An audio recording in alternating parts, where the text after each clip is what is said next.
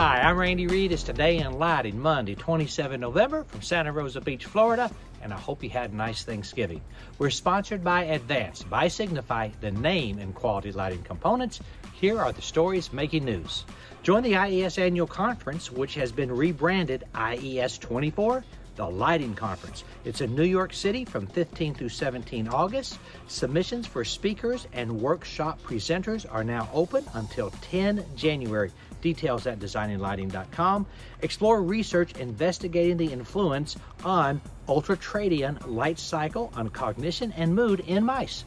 Challenging traditional assumptions, this study unveils time specific behavior changes associated with light exposure, circadian rhythms, and behavior.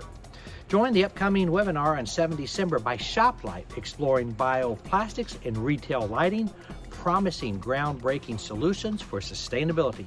We link to Ray Molony's article on edisonreport.com. The first certified DALI 2 products enabling firmware updates via the DALI interface are now officially listed. We have those details at Edison Report. Lumascape has a position open. It is the Director of North America Sales in San Marcos, California.